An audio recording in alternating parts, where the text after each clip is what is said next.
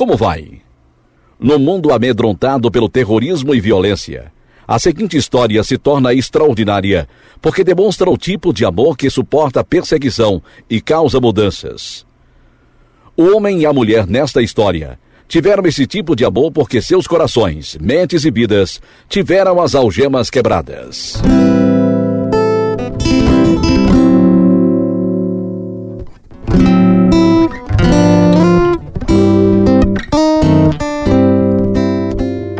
Levando a luz ao mundo em trevas, isto é, Algemas Quebradas. Histórias reais de pessoas de verdade, produzida pela missão Pacific Garden em Chicago.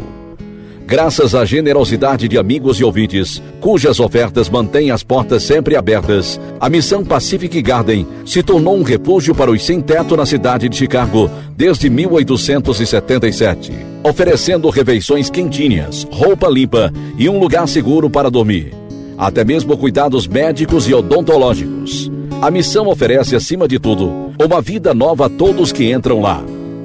Através do estudo bíblico, oração e aconselhamento, seja quem for, poderá conhecer aquele para quem um dia é como mil anos e mil anos como um dia. Somente ele pode dar vida eterna. Essa transmissão feita no mundo inteiro é a de número 2643, no seriado Algemas Quebradas. O programa que faz você olhar para dentro de si mesmo e pensar. Abra! Abra! É a KGB, a polícia secreta. Está tudo escondido? Pavel, você sabe onde colocar isto? Abra! Abra! Só um momentinho. Depressa, filho. Isso, depressa, Pavel. Abre imediatamente, ou vamos botar lá abaixo. Por que demorou tanto a abrir, Rumetic? Onde está escondendo suas Bíblias?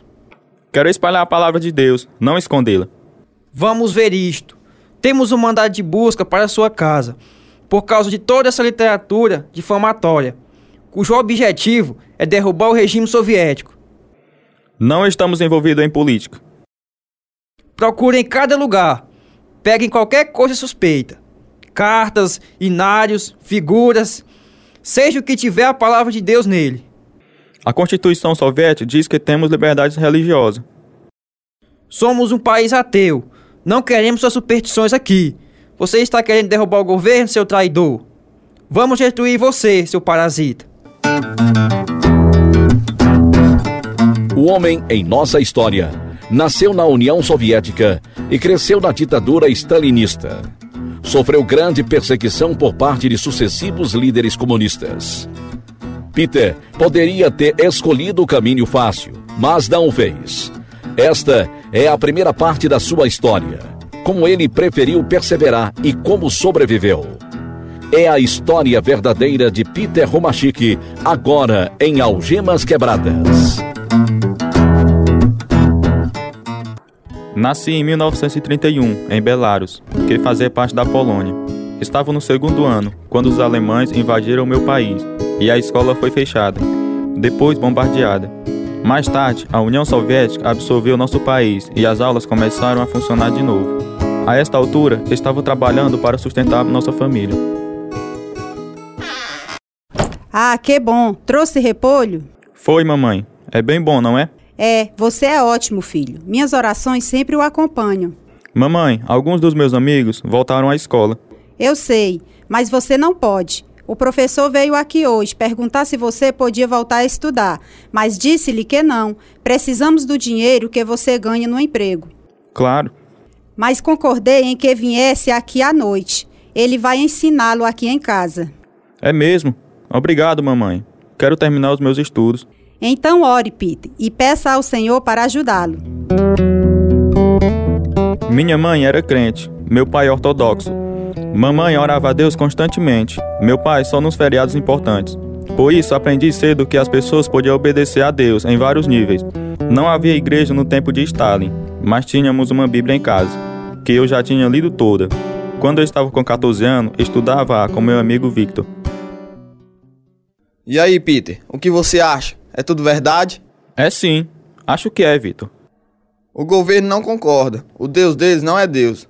Eu sei, mas as coisas que Jesus disse, você não pode ignorá-las. Mas quem pode segui-lo? É preciso ser santo, e eu nunca vou ser um. Escolha difícil, não é? Jesus fez seu caminho parecer tão certo, mas o preço é alto demais. E o outro caminho é muito mais fácil.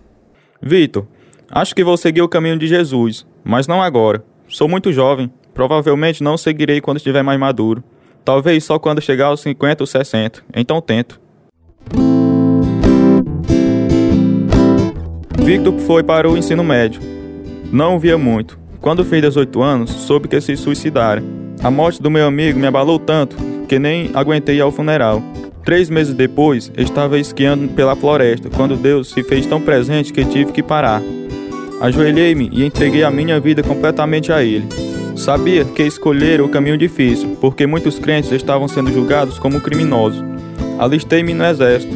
Enquanto eu estava em Moscou, conheci uma moça maravilhosa chamada Luba. Irmão Peter conhece os versículos muito bem para um soldado. A palavra de Deus é preciosa para mim, irmã Luba. Quando decidiu segui-lo? Há quatro anos e nunca me arrependi. Os crentes são perseguidos. Ouviu sobre o pastor que foi condenado a 25 anos de prisão por batizar jovens à noite? Ouvi. Sua família também se arrisca muito, deixando que a gente se reúna aqui em sua casa. Não podemos deixar o governo destruir a nossa fé. Se este é o único lugar que há para adorarmos ao Senhor, é aqui que vamos adorá-lo. Admiro a sua coragem, irmã Luba.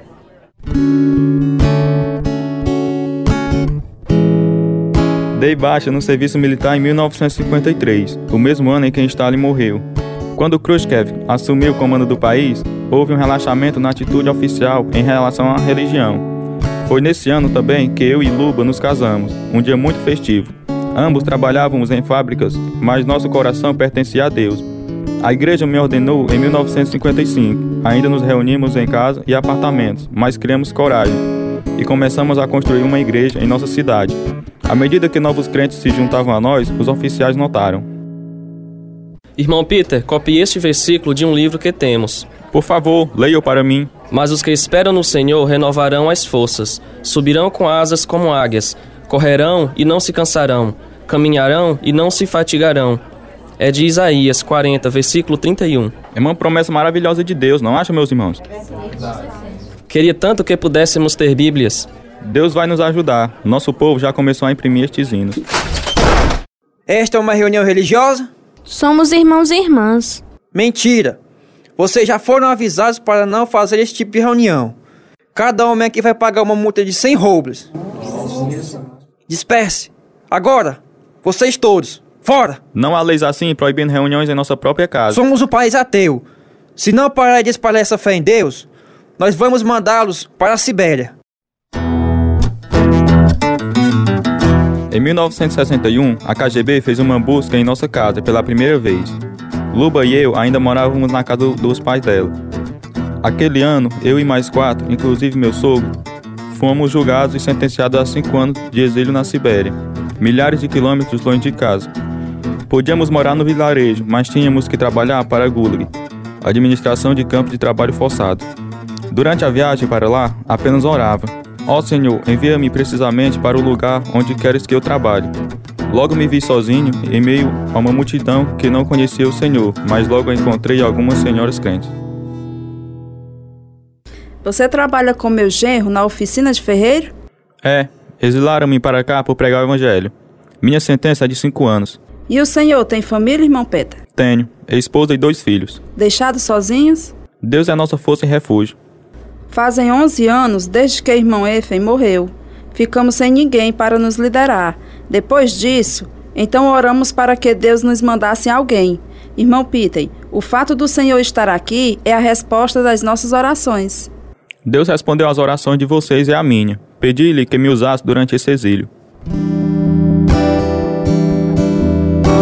Jamais teria ido à Sibéria por vontade própria. Mesmo assim, a vontade de Deus estava sendo cumprida. Quanto a minha esposa e filho, só podia orar por eles. Três meses após o exílio de Peter, soube que ele quebrou a perna. Estava determinada a segui-lo no exílio e tive permissão. Por isso, pedi demissão da fábrica e comecei a longa viagem com nossos dois filhos e mais três crianças de parentes também exilados. Viajamos de trem durante três dias e depois de avião. Foram dois voos. Foi tão bom revê-lo. Então saíram de Moscou para ficar aqui comigo, mas já está 5 graus abaixo de zero. Luba, você me faz admirá-la muito. Minha família tentou me fazer desistir, mas tinha que vir. Como estão as coisas em casa? O governo tomou a casa de meu pai, mas permitiu que minha mãe alugasse metade dela. Quer dizer então que ela e as crianças estão amontoadas em dois cômodos? É, mas agora ela tem mais espaço, pois estamos aqui. Deve ter sido uma viagem muito difícil. Deus esteve conosco durante toda a viagem. Luba, Deus nos trouxe aqui para sermos uma luz nas trevas.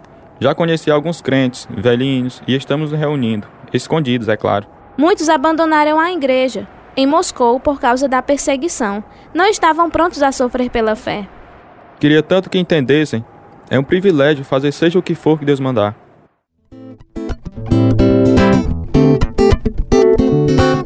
Eu e minha esposa compramos uma casinha onde fazíamos os cultos e as pessoas começaram a vir a Deus. A primeira foi uma moça que insistiu em ser batizada no Rio Angra. Ela quer ser batizada no inverno? Espantoso, não é? Provei-a para ver se era isso mesmo que ela queria fazer. Ela foi inflexível. Mas, Peter, o rio está congelado. Temos que quebrar o gelo. Por que ela não espera até o verão? Sugeri-lhe isso, mas ela quer ser batizada agora, porque não sabe como as coisas vão ficar para ela daqui para frente. O marido dela ameaçou deixá-la se ela persistir em seguir ao Senhor, por isso acredito que ela tenha uma fé forte. Disse-lhe que não podíamos nos arriscar e batizá-la de dia, então temos que esperar até anoitecer. Mas vocês podem ficar muito doentes naquela água gelada à noite. Disse-lhe isto, sabe o que me respondeu? Nem eu e nem o Senhor vamos ficar doentes. Temos que fazer isso. Havia uma pequena caverna perto do rio, que oferecia uma pequena proteção do vento. Foi lá que nos reunimos depois de escurecer. Só mais um pouco. Entra o primeiro. Está frio demais. Queima a gente. Entre na água, irmã Lubaf. Nossos cultos aumentaram tanto que as autoridades notaram. O guarda me chamou à casa dele e ameaçou me mandar para além do círculo ártico, se não parássemos os cultos. Disse-lhe que estava ali pela vontade de Deus, e somente Deus escolheria quando e para onde eu iria. Ele nos deixou em paz depois disso. Os anos se passaram e muita gente recebeu Jesus Cristo. O novo líder comunista, Bretvet, subiu ao poder no nosso país e foi liberado do exílio após quatro anos. Em Moscou, as perseguições diminuíram, mas depois aumentou. Por isso, começamos a fazer os cultos aos escondidos mais uma vez. Nossa casa foi toda vistoriada hoje, irmão Peter. Levaram todos os versículos que eu havia copiado. Eles querem nos desanimar da nossa fé. Lembre-se, nada poderá separar-nos do amor de Deus que está em Cristo Jesus. Sejam fortes no Senhor. Ele mesmo diz: Eu lhes disse essas coisas para que em mim vocês tenham paz. Neste mundo vocês terão aflições. Contudo, tenham ânimo, eu venci o mundo. João 16 e 33. Ah, seus parasitas. Então estão escondidinhos, é? Vamos achar um lugar bem bonzinho para vocês. Bem longe daqui. Joguem todos na calceira do caminhão. E não precisam ser gentis. A perseguição vai ficar muito pior, como vamos ouvir daqui a pouco. Algemas Quebradas também é produzido em árabe e transmitido em todo o Oriente Médio. Como a carta destes ouvintes revelam, a verdade do Evangelho afeta cada pessoa de modo diferente. Esta egípcia escreveu: Sou muçulmana, ouvi sobre Jesus através do programa Algemas Quebradas. Ajoelhei-me e pedi a ele para vir morar em meu coração. Vou seguir a Jesus pelo resto da minha vida. Orem por mim. Da Arábia Saudita, uma pessoa escreve: Quer mesmo dizer que Jesus é o único caminho e que não há outro que possa salvar? Não acho que Allah permitiria que isso acontecesse. E nós? Uma pessoa do Iraque diz: Como ouvinte de algemas quebradas, descobri que posso ir ao Deus Todo-Poderoso em busca de socorro. Não estou só no mundo. Deus está com todos quantos creem nele.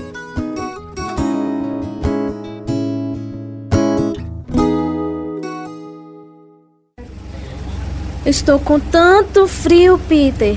Se pelo menos tivéssemos tido tempo de pegar os casacos. Eu sei, Luba, mas o Senhor aqueceu o nosso coração com Sua palavra. Ele vai nos proteger. Faz tempo que estamos no caminhão. Para onde será que estão nos levando, Peter? Não sei. Estamos a uns 50 quilômetros da cidade. Está tudo tão escuro.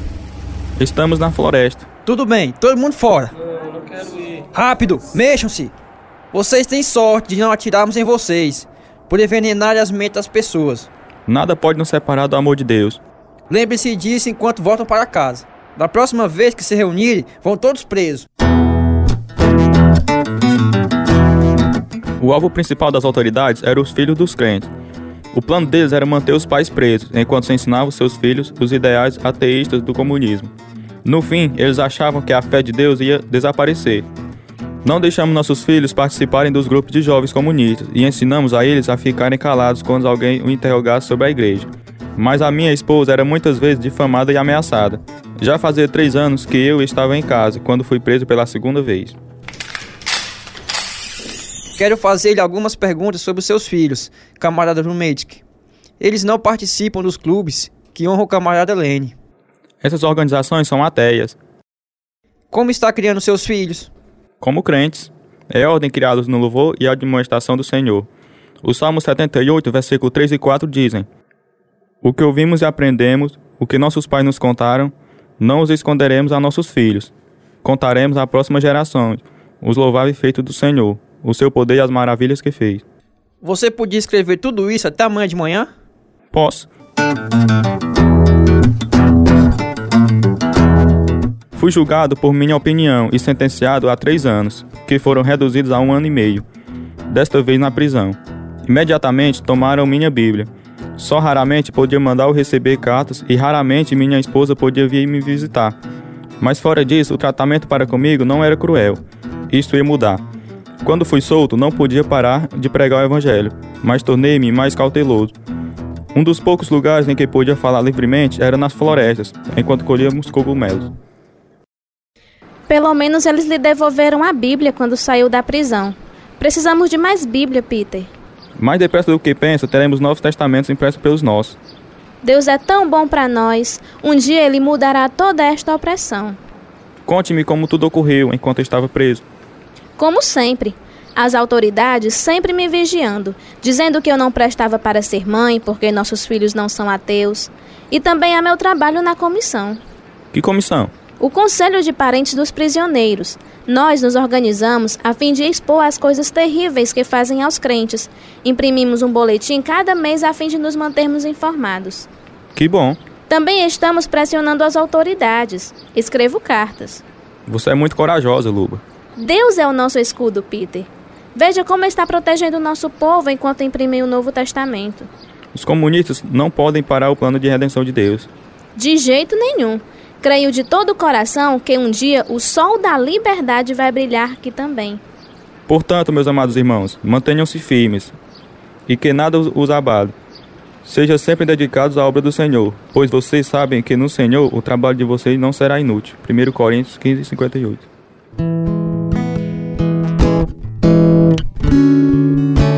Fiquei em liberdade um ano e meio. Então, em 1970, recebi minha terceira sentença. Três anos de prisão na cidade de Tádiva, nos Urrais. Nosso país era tão grande que tínhamos que ficar em prisões provisórias à medida que viajávamos de trem para o nosso destino. Essas prisões provisórias eram tão cheias que os guardas tinham que nos empurrar para dentro com os pés. Mal podíamos respirar, muito menos nos mexer. Há quanto tempo está aqui? Há duas semanas. Outros estão aqui há mais de um mês. Quando mudaram aqueles homens ontem, contei 157 pessoas nessa cela. 40 já seria demais. Eles ainda vão trazer mais. Que Deus tenha misericórdia de nós. Ah, que Deus!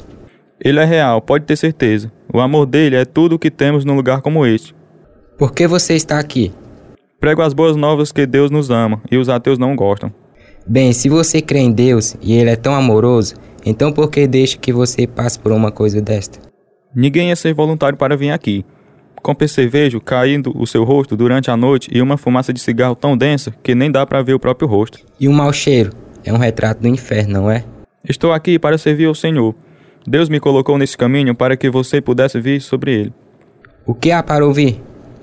Deus ama você tanto que enviou seu Filho unigênito, Jesus Cristo, para morrer por seus pecados.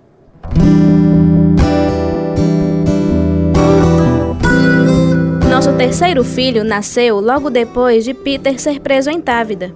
Ele escreveu dizendo que eu poderia ir visitá-lo e podíamos até ficar no mesmo quarto e fazer nossa comida, mas não ia me pedir para fazer uma viagem tão longa com o bebê. Fiquei super feliz com a perspectiva de ver meu esposo e fiz a viagem, indo primeiro ao escritório do comandante, como era exigido.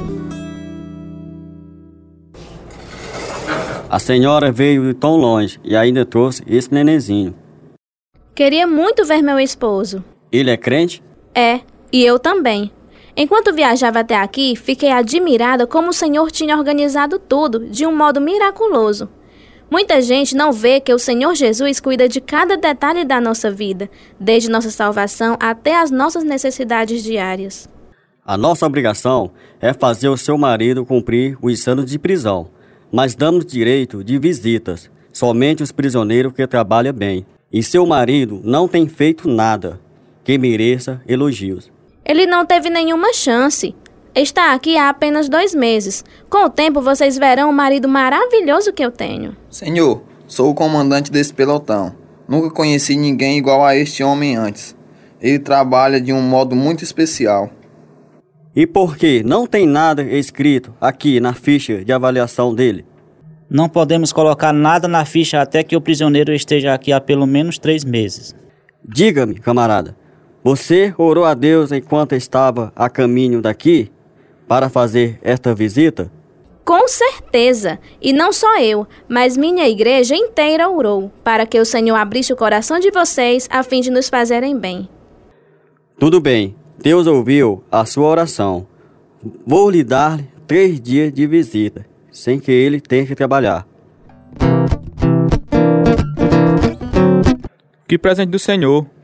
Passarmos três dias juntos, sem trabalhar. Nunca pensei que fosse fazer esta viagem, e muito menos com um bebê tão novinho.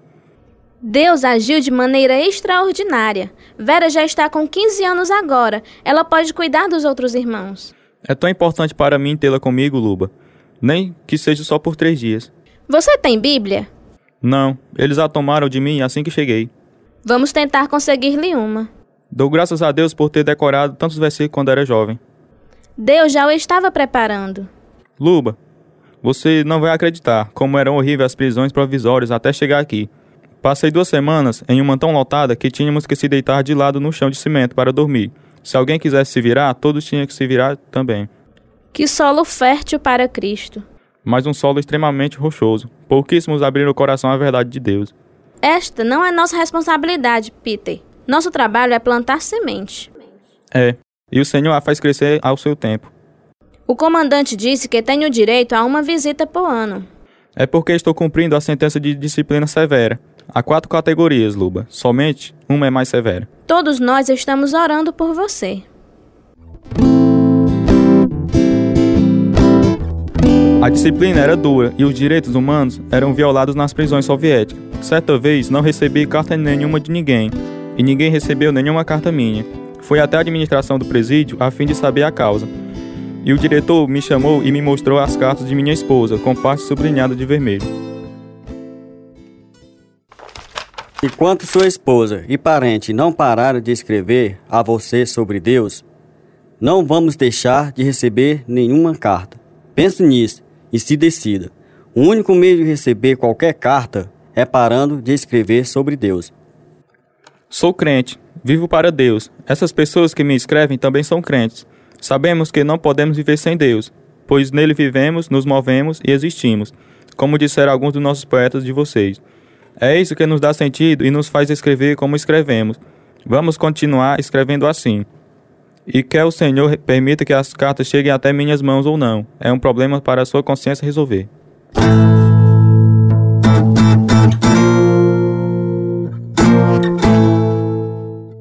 Quando saí do escritório, orei para que Deus destruísse os planos deles, e foi o que aconteceu. As cartas começaram a fluir entre nós outra vez. Louvei a Deus pela esposa fiel que tinha durante nossa tribulação. Não tinha como saber que ela também ia por tribulações ainda maiores.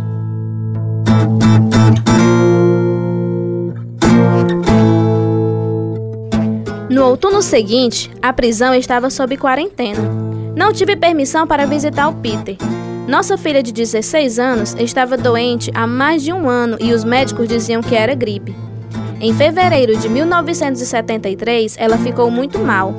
Tarde demais, descobriram que estava com problemas no rins. Senhora Romiti, não podemos fazer um transplante de rins. Por isso, a sua filha vai morrer.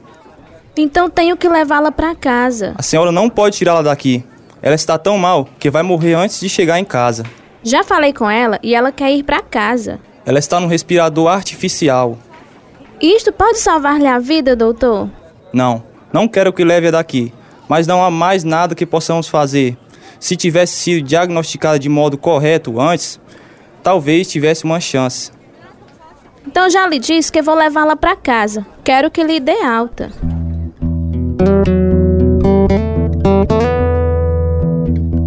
Levamos minha filha para casa.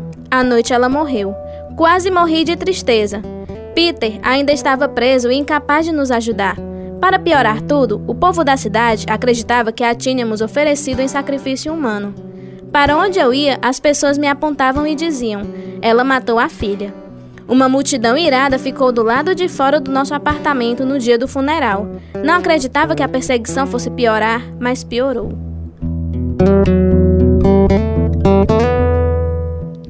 A semana que vem, vamos ouvir a conclusão do testemunho poderoso de Peter Rumachik. A Bíblia diz em 1 João capítulo 5, verso 13: Escrevi-lhes estas coisas a vocês que creem no nome do Filho de Deus, para que vocês saibam que têm a vida eterna. E você, meu amigo, minha amiga, tem certeza que você tem a vida eterna? Jesus diz no capítulo 6 de João, versículo 47: Na verdade, na verdade vos digo que aquele que crê em mim tem a vida eterna. Por que não confia nele agora mesmo? Se precisar de ajuda para fazer esta decisão por Cristo, que vai mudar sua vida, escreva para Algemas Quebradas, Caixa Postal 1, Nova Russas, CEP 62200, ou ligue para o número 0 Operadora 88 3672 1055. Nosso e-mail é algemasquebradas@hotmail.com.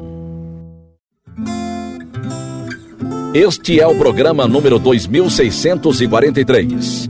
Fizeram parte da história verdadeira de Peter Rumachik os seguintes atores: Antônio Carlos, Claudene Azevedo, Francisco Silva, Gerlan Souza, Ivonete Alves, Ismael Silva, Letícia Alves, Lucinete País, Maerlon Souza, Marco Heleno e Silas Alves. Tradução Edissa Soares e Clainilton Malaquias. Direção Lina Golsen. Produção André e Natan Golsen. Música Ismael Duarte e Heriberto Silva. E eu sou George Hércules. Algemas Quebradas foi gravado nos estúdios da Rádio Ceará, Nova Russas, Ceará, Brasil. Algemas Quebradas está sendo produzido por Missão Pacific Garden para mostrar através de histórias verdadeiras que se sua vida está vazia, pode ser enchida até derramar. O endereço é Missão Pacific Garden, 1458 Sul Canal Street, Chicago, Illinois, 60607, Estados Unidos. O nosso endereço em Brasil é Algemas Quebradas, Caixa Postal 1, CEP 62200, Nova Russas, Ceará. O site é www.algemasquebradas.com.br e o e-mail algemasquebradas@hotmail.com.